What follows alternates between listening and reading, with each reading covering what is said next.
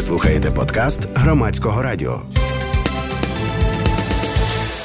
Але перша частина нашої програми буде не стільки про історію, а скільки про сьогодення, яке, звісно, що теж е, колись стане історією, як на це подивляться дослідники в майбутньому, як е, і про що вони говоритимуть, згадуючи лютий 2022 року, питання поки що відкрите. Але те, що, е, мабуть, ці дні точно залишаться у історії і українській, і, мабуть, світовій, щонайменше у медійників, медіапсихологів, соціальних психологів так е, людей, які вивчають дипломатію, міжнародні відносини.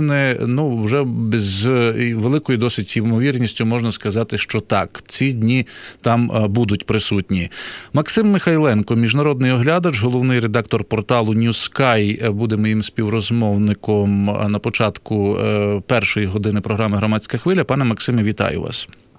Вітання всім. Чи я не не за сильно сказав, що ці дні дуже важливі для світової історії, вивчатимуться колись і будуть описані в підручниках історії?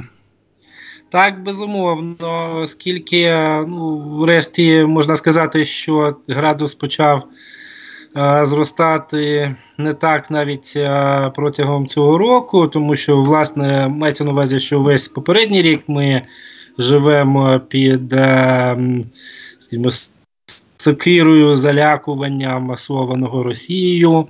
А з недавнього візиту Володимира Путіна до Китаю, е, що власне зруйнувало ілюзії багатьох на Заході, на ну, принаймні англосаксонській частині Заходу. Щодо можливостей якогось використання Росії її там залишкової європейської ідентичності а, у протистоянні з а, такою тихоокеанською наддержавою. А, Важливо, що от, ну, от сьогодні ми маємо там візит німецького нового канцлера Олафа Шольца, був у нас візит і французького президента, його візит спочатку до Москви. А, Ми бачимо, що а, е, попри саму по собі небезпеку війни, ну що значить небезпеку, Україна вже 8 років живе в цьому, восьмий рік почала жити вже в цій ситуації. Можна побачити, як вибудовуються, скажімо так, можливо, постєвросоюзні вже комбінації, альянси глобальні. Тобто, наприклад, сьогоднішній день або вчорашній почався із такої дуже специфічної заяви угорського прем'єр-міністра Орбана про те, що принципі Угорщина навіть може Тобто був такий натяк на те, що вона може залишити Європейський Союз. Ми бачимо угодовську позицію Франції і Німеччини стосовно Росії, а також їхню зацікавленість у тому, щоб зберегти для себе китайський ринок і китайські робочі руки. І ми бачимо, як вибудовується інший альянс, незважаючи на бажання, скажімо, бо будемо так казати, інфантильність нашої такої а, політичної верхівки, нині діючої, а, які включають до себе ну, за виключенням поки що Угорщини, побачимо, що там буде в е, навесні, буквально через півтора місяці, там дуже важливі вибори. Е, ну, Вони будуть або кінцем нинішнього прем'єрства Віктора Орбана, Орбана. або да, або закінченням е, історії демократичної Угорщини після 89-го року, принаймні на якийсь час. От. І е, інший альянс він включає Польщу. Чехію, можливо, ще не Словаччину, але можливо і Словаччину вже. Україну з деякою вірогідністю Грузію, Румунію, очевидно, Балтійські країни. Так, тобто те, що називається інтермаріумом, таке давнє, давня така міжмор'я. Міжмор'я, да, то Пілсудського, то до Пілсудського ще багато. І з важливим додатком у вигляді ключовим, можливо, Великобританії. Дещо віддаленим США і е, частиною або повністю Крим Скандинавії з певним виключенням Фінляндії. Тобто ми бачимо, як е, просто відбувається вся ця трансформація, тому що всі, врешті-решт, поскидали маски, коли дійшло до таких от е, вже е, останнього такого найвищого градусу протистояння, того, що можна вициганити, вибачте, гібридною війною і так далі. От ми зараз знаходимося у цій точці, і звісно, вона історична. Тобто, це по суті тектонічна, так, е, тектонічний розлам, е, якщо можна а мабуть, можна говорити про розлам, тому що про що були візити Макрона і і, і Шольца, наприклад? Е, загалом, те, що ми опісля почули, ну. Ну, некоректно я не можу так говорити, але якби я не був перед мікрофоном, а там на вашому місці чи збоку, то сказав би, ну так собі. Та, ну, Тобто, навіть суто інформаційно ну, можна було, можливо, інші речення написати там. Але виходить, що що зараз оці ну, патосні тексти, що немає сенсу в цьому, бо воно розходиться. ну, е, Якось так от всі ці пазлики складаються, що воно воно має досить штучний вигляд. Якщо би зараз хтось читав е, ці е, поетичні тексти про дружбу, жвачку, даруйте ну і такий звичний набір. Тут е, треба, тут є певний нюанс, е, який полягає в тому, що якщо в Німеччині в принципі такі здорові сили в суспільстві і політичній, політичному істеблішменті є, то, наприклад, у Франції ну, відносно нас їх немає. А, е, ну, Тобто весь політичний спектр вибудований таким чином. І ми, е, ну, як не дивно, нам для нас найкращий варіант це переобрання Еммануеля Макрона на другий термін. І Він, в принципі, ще поки що лідирує в цій там гонці, бо теж е, вибори будуть там через місяць, півтора чи два місяці. От президентські вибори. А ну, у них така система, що там парламентські вибори йдуть майже за президентськими. Відповідно, така однопартійна, майже завжди більшість. От а в Німеччині Німеччина в цьому сенсі більш розколота. Тобто там. Ем, в принципі, нема аж так забагато русофілів, особливо після останніх там восьми років аніж е, так, ніж це було колись. От, Інша справа, що просто ну, е, Франція е, зацікавлена в нас це більш з комерційної такої абсолютно меркантильної точки зору. Е, це не тільки ці гігантські контракти, які, до речі, частково йдуть в розріз з інтересами української промисловості, яка, чесно кажучи, взагалі знаходиться. Ну, мається на увазі традиційна стара ретро-промисловість українська, вона знаходиться в такому дуже. Важкому стані, от якраз би їй ці контракти, замість того, щоб віддавати їх французам, е, швидше би допомогли.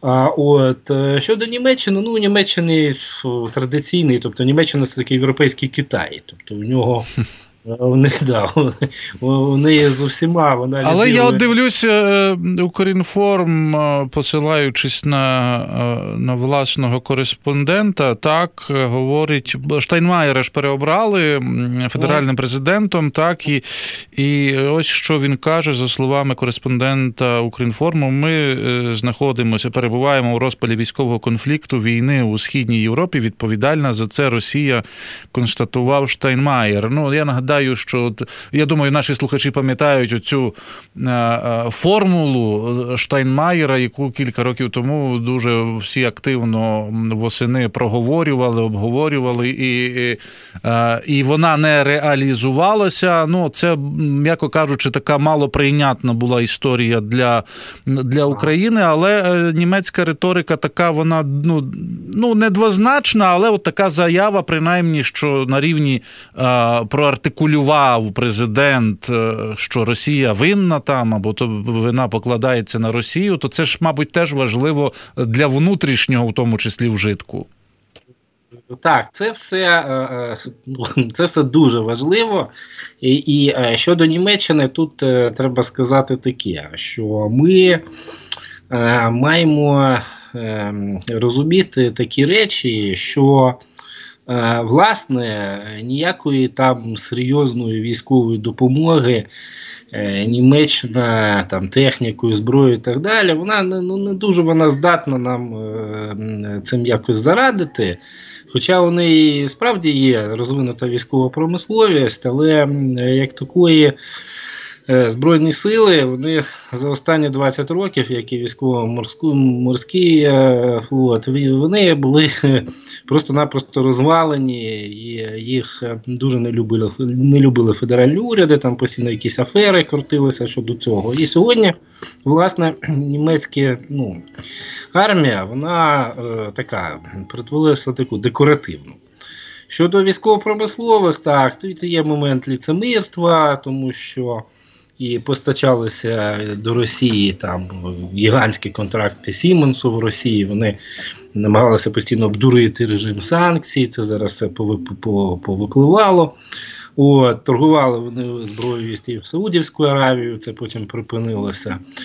Але їм справді ну просто не треба Німеччину сприймати в якості якоїсь такої країни, яка нам чимось ну, може допомогти. Ну ми ми в ці дні, вочевидь, е, вже навіть на ці візити мен, ну, не те, що менше уваги, але вони губляться в величезній кількості подій, мабуть, в тому, в тих е, очікуваннях, в датах оцих призначених в лапках. І, е, до речі, ну тут це питання таке, що тут теж самотужки дуже важко вирішити в межах України, коли е, ці цю інформацію поширюють впливові західні медіа. Я маю на увазі і європейські, і американські так само.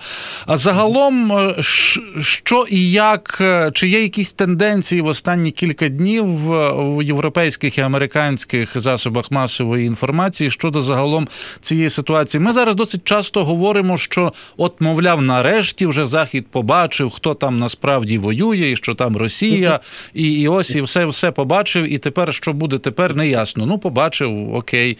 А, Та і от кажуть, ми вам дамо грошей там, наприклад, чи ми з вами укладемо контракт будемо якісь там локомотиви, паровози робити. Ну, прекрасно, це теж добре, мабуть, і потрібно в цей час, в тому числі. Але загалом в медіапросторі про що ми там зараз? Зараз, ну, по-перше, перше, те, що ну, така тенденція почала проявлятися, що в принципі е, таке експертне зовнішньополітичне товариство, медіа західне, воно почало казати більш прямо, що е, ця кампанія вона носить такий попереджувальний характер. Е, тобто попередження сценаріїв так найгірших. Крім того, є такий інший момент, той, що власне США тим таким тиском воно вони розвернули цю ситуацію, тобто, власне, спіймали Путіна у його власну е, таку е, ну, засядку, тобто, що не тільки він може підвищувати ставки, і це викликало в Москві такий певний ступор, який ми і вже спостерігаємо вже кілька днів. Третє, е, всі, хто от кажуть, що вони знають, коли там щось відбудеться і так далі. Ну, всі ці люди або брешуть, або ловлять хайп. От е, також псують а цього повно в медіа. Цього повно в медіа, от оцих, е, так би мовити, цього в лапках знання, коли точно що буде.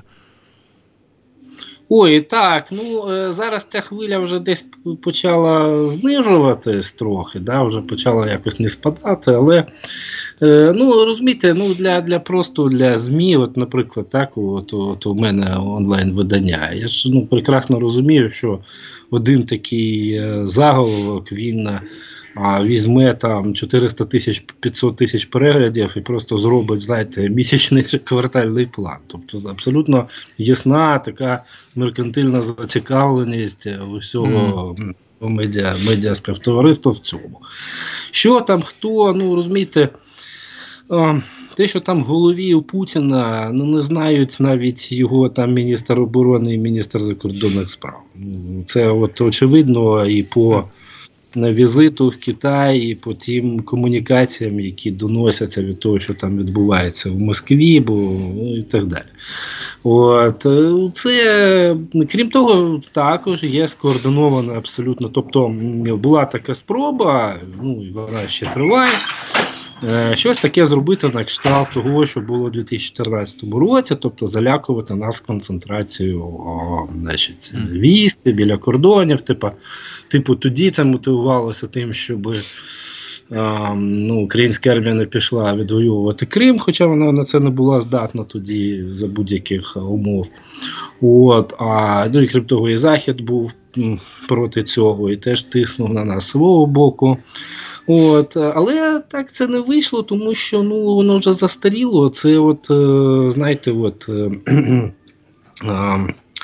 це от є такі древні... Це було вже, як як казав да, наш президент. Вже, як казав Леонід Данілович, да, як казав. Да.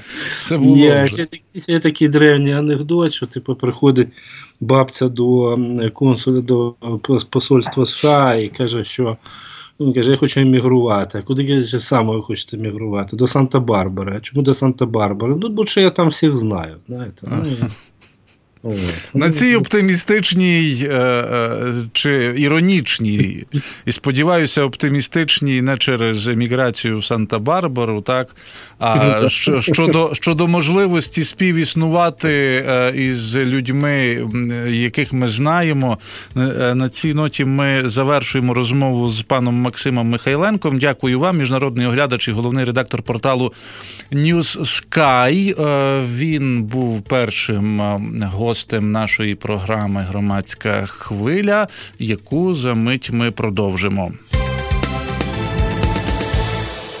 І за мить ми продовжимо розмовою. Сподіваюся, із Отаром Довженком. Він головний редактор е, видання Детектор Медіа. Зараз із ним намагається сконтактувати е, наш звукорежисер Євген Глібов.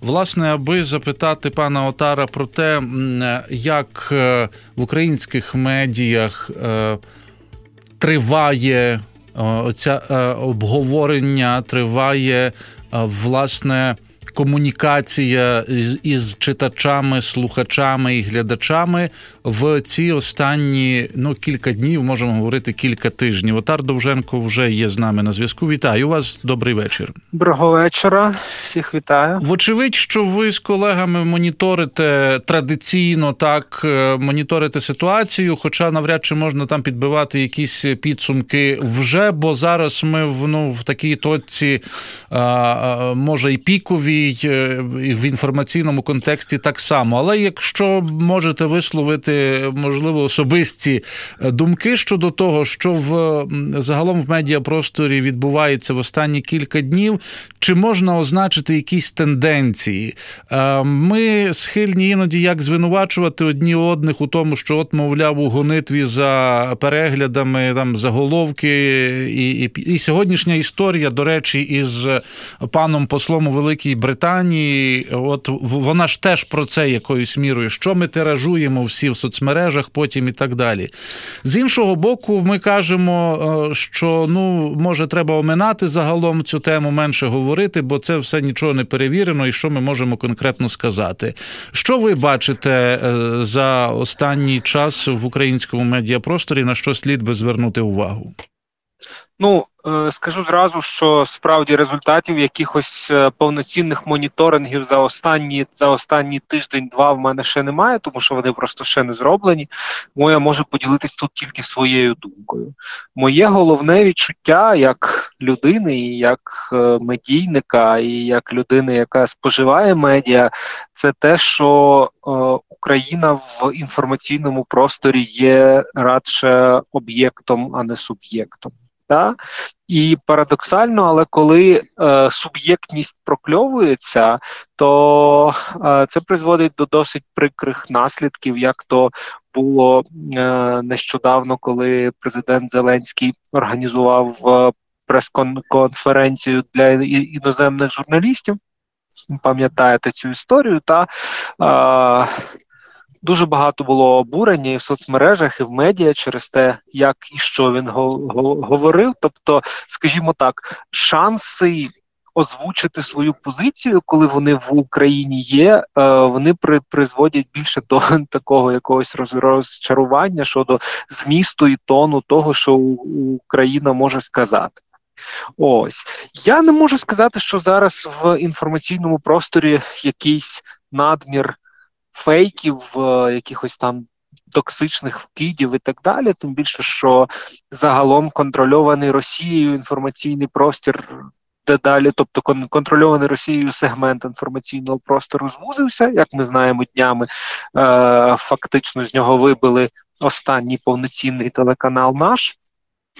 Канал Інтер, який також належить е, опозиційній платформі за життя, сидить дуже тихо і не не транслює аж такі відверті російські наративи. Ось тому загалом дезорієнтованість і е, невпевненість поширення всіх меседжів, які приходять з більш-менш поважних, як здається, джерел, часто без співставлення і без осмислення, характерні і для. Наших медіа і для е, ну там умовної блогосфери чи соцмереж, не знаю, тобто спільноти людей, які активно поширюють інформацію. Тобто всі розгублені, постійні заклики президента, влади і, в принципі, частини експертів. Не нагнітати, не панікувати, не поширювати паніку і так далі. Вони здається роблять тільки навпаки тільки гірше. Так, тому що коли люд, так, кажіть, кажіть. Е, багато зараз можна ну, відносно багато, звісно, що можна прочитати. Я думаю, ви теж може і до вас зверталися, але точно читали ці історії від е, українців, зокрема, які і живуть за кордоном, і хто тут в Україні, хто володіє добре мовами іноземними, мовляв, нарешті почали звертатися е, прямо до українців, до фахівців українських по коментарі. Там дуже топові видання світові загалом. Це все ж таки може не про об'єкт, а про суб'єкт більше, чи, чи про що це? Ну я думаю, що це само собою, якщо це справді так, це хороший знак. Та але разом із тим ми бачимо і, і протилежні приклади. Наприклад, Нью-Йорк Таймс вийшов е, текст пана Крамера, е, російського кореспондента цього видання, який написав, що в Україні озброєні націоналісти, які загрожують не тільки Росії, але й самій Україні. От і цими озброєними націоналістами виявилася е, партія демократична Сокіра, для якої це напевно дуже великий комплімент. От тобто, загалом. Е, в західних медіа я б не сказав, що дискурс про Україну аж настільки адекватний. Ну і разом із тим, нам звичайно важко бачити, що в західних медіа про Україну говорять е, не в дусі ми готові за вас там померти, там. ми готові за вас стояти, ми готові там вам від, віддати останню сорочку і прислати вам останню армію. Та а говорять в прагматичних. Е, конструкціях на зразок, чи чи воно нам треба, та чому ми чому ми маємо витрачати на на це свої ресурси, чому ми маємо під, підставлятись під удар Росії? Тому тут, напевно, читаючи західні медіа, треба трошки запастися терпінням і запастися здоровим цинізмом, тому що ми розуміємо, що їхні медіа для їхньої аудиторії, яка в принципі нам не подруга, та і не не сестра. Е, Отаре, чекатимемо на результати моніторингу, і вочевидь, що це важлива інформація не лише для медійників, але для медійників ну не в останню чергу, вочевидь, е, так що власне в ці дні відбулося, і це є сенс проаналізувати і зробити з цього певні висновки. Отар Довженко, головний редактор видання Детектор Медіа, був із нами на зв'язку. Соціальний та політичний психолог Вадим Васютинський далі е, буде моїм співрозмовником. Е, і власне ми продовжуємо цю тему реакції суспільства на те, що відбувається довкола, і, зокрема, на те, е, про що люди запитують, наприклад, пана Вадима як психолога, зокрема. Найчастіше про те, як як заспокоїтися і не хвилюватися. Ну, якщо це саме питання, на саме питання маю відповідати, то звичайно ж тут е, проблема в тому, що не може бути єдиної формули, тому що люди дуже різні. Мало того, є люди, які які не можуть без хвилювання, навпаки, їм чим більше того хвилювання, тим краще для них, вони краще почуваються.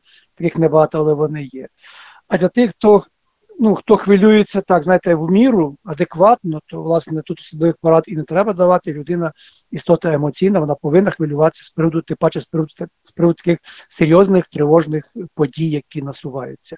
Мабуть, це порада більше для тих, хто хто не, не може справитися зі своїми емоціями. То тут є там, можу дати кілька порад, таких простеньких, правда, очевидних. Але якщо це потрібно, можу сказати. Я думаю, що ну, про це ми теж е, поговоримо, і ви скажете кілька слів як як фахівець. А ви кажете, ми Ми е, тут уже можемо уживати власне, от оце, а, е, говорити про колективний, а, ну про якесь колективне відчуття і переживання чогось. Ну, безумовно, ну, людина істота ж і колективна, крім того. Тому я думаю, так відсотків 80 наших емоцій це емоції так мовити, від інших людей. І ззовні, зокрема, з телевізора, з інтернету, з радіо, з вулиці і так далі. Е, тобто, якби, наприклад, навколо нас всі ходили там, скажімо, мовчазно похмурі, то і кожному з нас довелося бути таким. Ви всі ходили е, щасливі і заливалися реготом, тобі кожному з нас приблизно так довелося бути таким. таким. Але навколо нас різні люди. І тут уже кожен вибирає так мовити, те, що йому більше до вподоби, більше підходить для його емоцій, і, і тому ми теж маємо таку можливість. Е, розумієте, е, ось одна людина радісна, усміхнена, але нам таким бути не хочеться, ми ми на неї не зважаємо. Навіть навпаки, намагаємося від неї відійти в бік. Другий там сумний, печальний, і нам теж хочеться посумувати. Ми до нього наближаємося, щоб разом поділити поділити цей наш спільний смуток і так далі. Тому е, коли і це і це не такий має міжособовий характер, між конкрет, між людьми, які конкретно спілкуються між собою, але загалом потім це переходить у такий загально навіть, загальноспільнотний характер, загальнонаціональний характер. І тому справді певні настрої, певні відчуття, певне ем, такі ніби внутрішня готовність чогось якось діяти, вони стають спільними для більшості людей навколо нас так. Чи ви, як е, психолог, у тому числі перебуваючи всередині зараз цього всього, так? Тобто це ж історія не та, яку ви читаєте десь у книжці чи на підставі чужих досліджень. Чи ви в тому числі е, і вивчаєте те, що зараз е, відбувається із суспільством? Знаєте, не те, що похвалюся, бо я бо я займаюся цією масовими настроями і свідомістю десь майже 30 років то вже тут не знаю, чи я ще щось маю вивчати. Не тому що я вже вже все знаю. Просто я знаю, як як мені здається, достатньо для себе. Я більше ну, як простежую це все.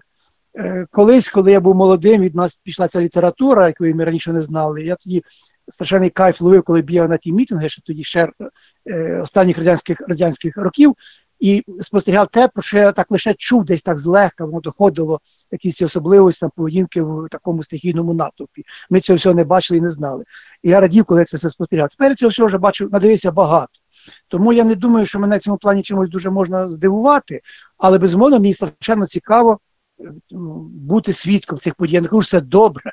Я я, я, я проти проти цієї загрози і таке інше, але раз вже вона є, а я це моя спеціальність, то я безумовно ну, спостерігаю, нотую і так далі. А як ми переживаємо як суспільство це все? Звісно, що, мабуть, тут узагальнювати не зовсім буде коректно, бо ну, бо ми всі досить таки різні. Але е, якщо вважати е, цю всю історію чітко спланованою, так, е, з певними, так би мовити, прогнозами заздалегідь, як ми маємо зреагувати, чи так ми зреагували? Ну, ми цього може і не довідаємося, навряд чи ми знаємо плани. Але як ми реагуємо як суспільство на, на ті виклики зараз, які є для нашої психіки в першу чергу? Я сказав би так, що ну, тут корисно порівняти нашу теперішню нашу теперішню реакцію на е, з реакцією в 2014 році. Тоді все було набагато гірше. Тоді ну, якось було не можна було подумати, що те, що відбувається, що воно відбувається насправді. Дуже багато хто це пережив. Ми не могли в це повірити. Ось сьогодні нам у це повірити легше, тобто нам це навіть легше буде прийняти. Ви знаєте, є така в психології закономірність, що для більшості людей очікування проблем і неприємностей е, виявляється важчим, ніж самі проблеми і неприємності. Тому, е, на жаль, мушу сказати, що коли, наприклад, це вже станеться, то багато хто з нас відчує полегшення, щось нарешті це сталося. І те та, та, те напруження, яке було досі, воно воно вже не потрібне, але з'являється щось нове напруження. Знову ж таки, це не, не означає, що я закликаю розпочати війну. Але але е, чи наскільки ми адекватно реагуємо на це? Ну не впевнений. Все ж таки є трохи така певна бравада, де самозаспокоєння, безумовно. Є е, трохи надмірне переживання, е, не не, не, не надмірне, а в тому розумінні не може не точно зорієнтоване, така дезорієнтація певна не дуже знаємо, що саме треба робити. Тобто є дуже багато різних порад, дуже багато різної інформації, і це, напевно, теж не так і погано, воно не може бути інакше. І кожен має вибрати з того те, з цього всього те, що його найбільше заспокоює, найбільше підходить. Щось робити, чи нічого не робити, без кінця слухати інформ... новини, чи чи, чи, чи відімкнути радіо телебачення. Є різні варіанти, і кожен може вибрати собі те, що йому більше там підходить до, до його е, там до його особливостей. Тощо, але загалом мушу сказати, що ну суспільство як на мене, не не, не суспільству бракує якогось такого е, спокійного зосередження на на, цій на цій проблемі, на цій ситуації, такого трохи аналітичного зосередження. Так, є люди, які так десь ставляться, але загалом ну, не не, не дуже я бачу, ну недостатньо якогось такого, надто забагато цих емоцій, які е, є непродуктивними. Ну і ще одне, як як мені здається, таке в мене відчуття що коли брати оці всі і державні структури, ну армію, яку ми любимо, поважаємо, які ми дуже вдячні, і цю територіальну оборону теперішню, і взагалі, що в нас багато слів про те, які ми завзяті, як ми будемо боротися. Але реальної підготовки, як як мені здається, все-таки бракує. Хоча я тут не, не експерт, це лише моє суб'єктивне враження. Що стосується слів, які ми в таких випадках часто чуємо, а іноді, може, і самі уживаємо, мабуть, для самозаспокоєння або для заспокоєння когось. А, Наскільки ем, Наскільки це працює в таких ситуаціях? Чи навпаки, воно, так би мовити, актуалізує е, загалом ті всі побоювання, які є у суспільства, і чи страх насправді е, це аж так погано для людини, особливо в такій ну, нетривіальній ситуації, так би мовити, яка є зараз? Це дуже складне питання. Е, в принципі, певний рівень хвилювання, переживання, емоцій він завжди є в суспільстві. Так? І завжди є люди, які хвилюються більше, які менше, і люди, які потребують там заспокоєння. Як правило, ми його знаходимо. Ну, це дві дві такі основні сфери: це спілкування з близькими нам людьми, які нас заспокоюють чи прямо, чи так просто самою своєю поведінкою. Другий шлях, е, взагалі більш продуктивний, це коли людина щось таке робить, активно діє, е, ну, передбачаючи, запобігаючи, допомагаючи іншим і так далі. Це такий другий шлях. От е, сам по собі страх, ну, перший він є неминучий, він завжди є. Це нормальна нормальна людська людська емоція, яка взагалі е, лежить у глибині, в основі всіх наших емоцій. І тому певний рівень страху, перший він є завжди. По-друге, він і потрібен, якщо насувається е, небезпека. То і ми на неї реагуємо страхом, то це ж є нормальна реакція. Питання тільки в тому, щоб ця реакція не була надмірною раз, і щоб вона не виривалася з під нашого такого самоконтролю два. От. А так, ну так, я сказав би, відсотків 10 людей, напевно, це ті, хто активно не справляється зі своїми страхами тепер уже. Ну, вони знову ж таки завжди були, є, будуть, і такі, в таких ситуаціях їм особливо тяжко. Ну тут я можу закликати, будь ласка, подивіться навколо себе, підтримайте, підійдіть, поговоріть, обійміть, пригорніть тих, кому особливо страшно. Ось. А е, крім того, Другий, я я в цій ситуації рекомендую даватися цього такого способу до тверезого обмірковування того, що я можу зробити, на що я можу вплинути. Ми, Наприклад, я можу переконати Путіна, щоб він не воював. Не можу. Це понад мої сили. Значить, я за це і не беруся.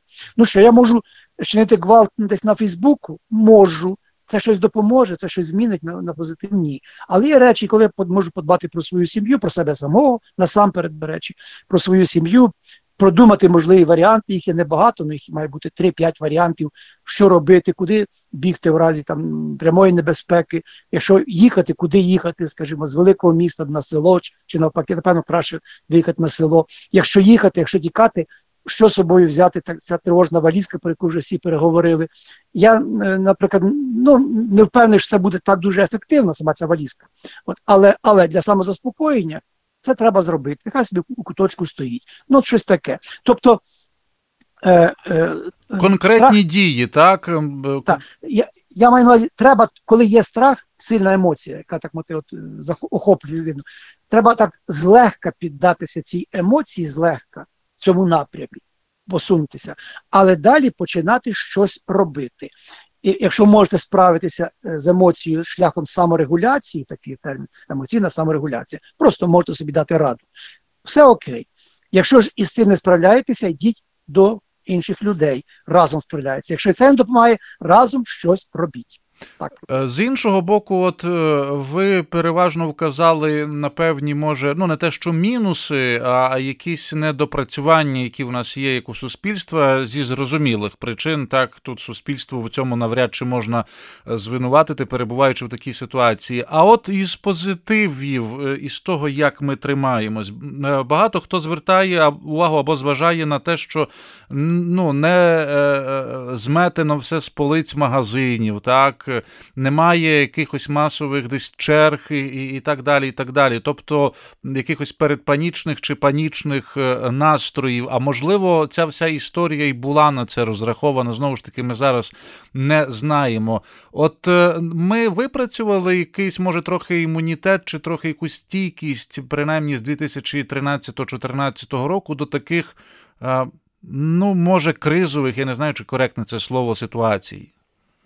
Так, так, я з вами абсолютно згоден, е, бо вже ж була це ж не перша тривога, яка просто перша, тому тому що тому що Захід щинив такий, знаєте, не знаю, справедливо. Я так думаю, що я, чесно кажучи, більше схильний до того, що нічого такого не буде, але мені здається, що ця їхня, я б я б їх не засуджував цю їхню реакцію.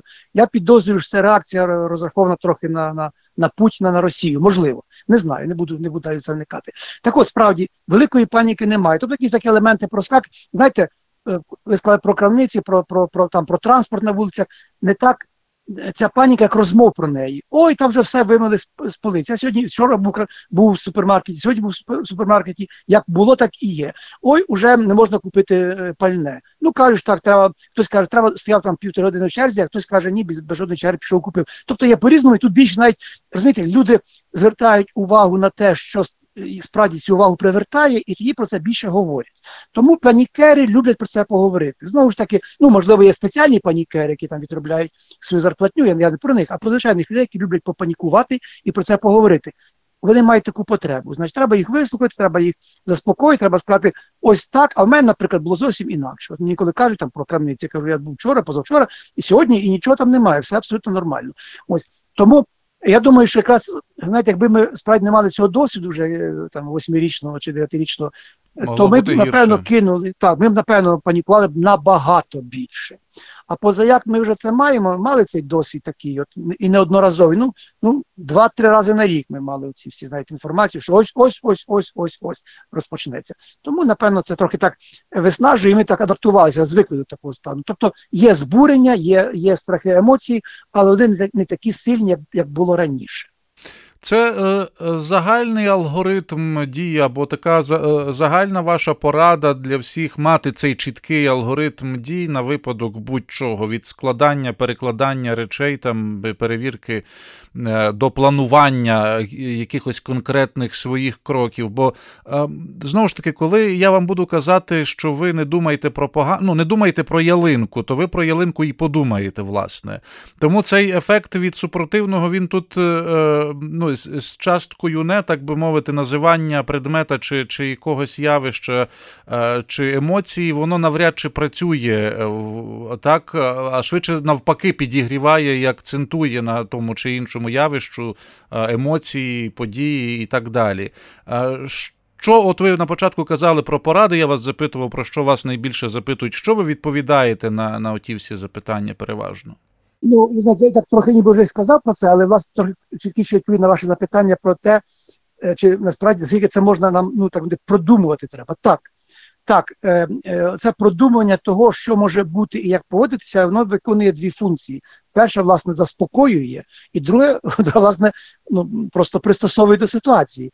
Е, е, наприклад, ну, сім'я це кілька людей. Значить, треба продумати, що ми робимо в такому разі, в такому разі, в такому разі. Домовляємося між собою. Бо ми можемо бути вдома, можемо бути на роботі, можемо бути разом, можемо бути поодинці. Ми можемо думати про те, що не буде працювати інтернет, не буде світла, не буде працювати телефонний зв'язок, наприклад. От в цьому разі, де ми зустрінемося, куди ми е, там е, е, куди підемо, як це будемо робити, хто кого бере під паху і куди тікає в разі там бомбардування, бо ну, обстріл ракетами і і наступ наступ танків, скажімо так, два такі дві основні небезпеки. Що ми будемо робити в цьому разі? Що будемо робити в цьому? Виїжджаємо чи не виїжджаємо? Що виїжджаємо, то куди? Чи навпаки, запрошуємо там когось до себе і і так далі. От, Тобто, просто повинен бути цей причому цих варіантів не повинно бути 10, тому що це знову буде тривожити, знову буде лякати, ой, ми не будемо знати. Їх повинно бути ну, 2, 3, 4. Ось так, для своїх. Сподіватимемося, що не знадобиться жоден із них, а е, якось нам удасться цю ситуацію переосмислити, пережити, так і і це лишиться лише емоцією. Дякую вам за участь у нашій програмі. Вадим Васютинський, соціальний та політичний психолог, був гостем нашої програми. Ви слухали подкаст громадського радіо.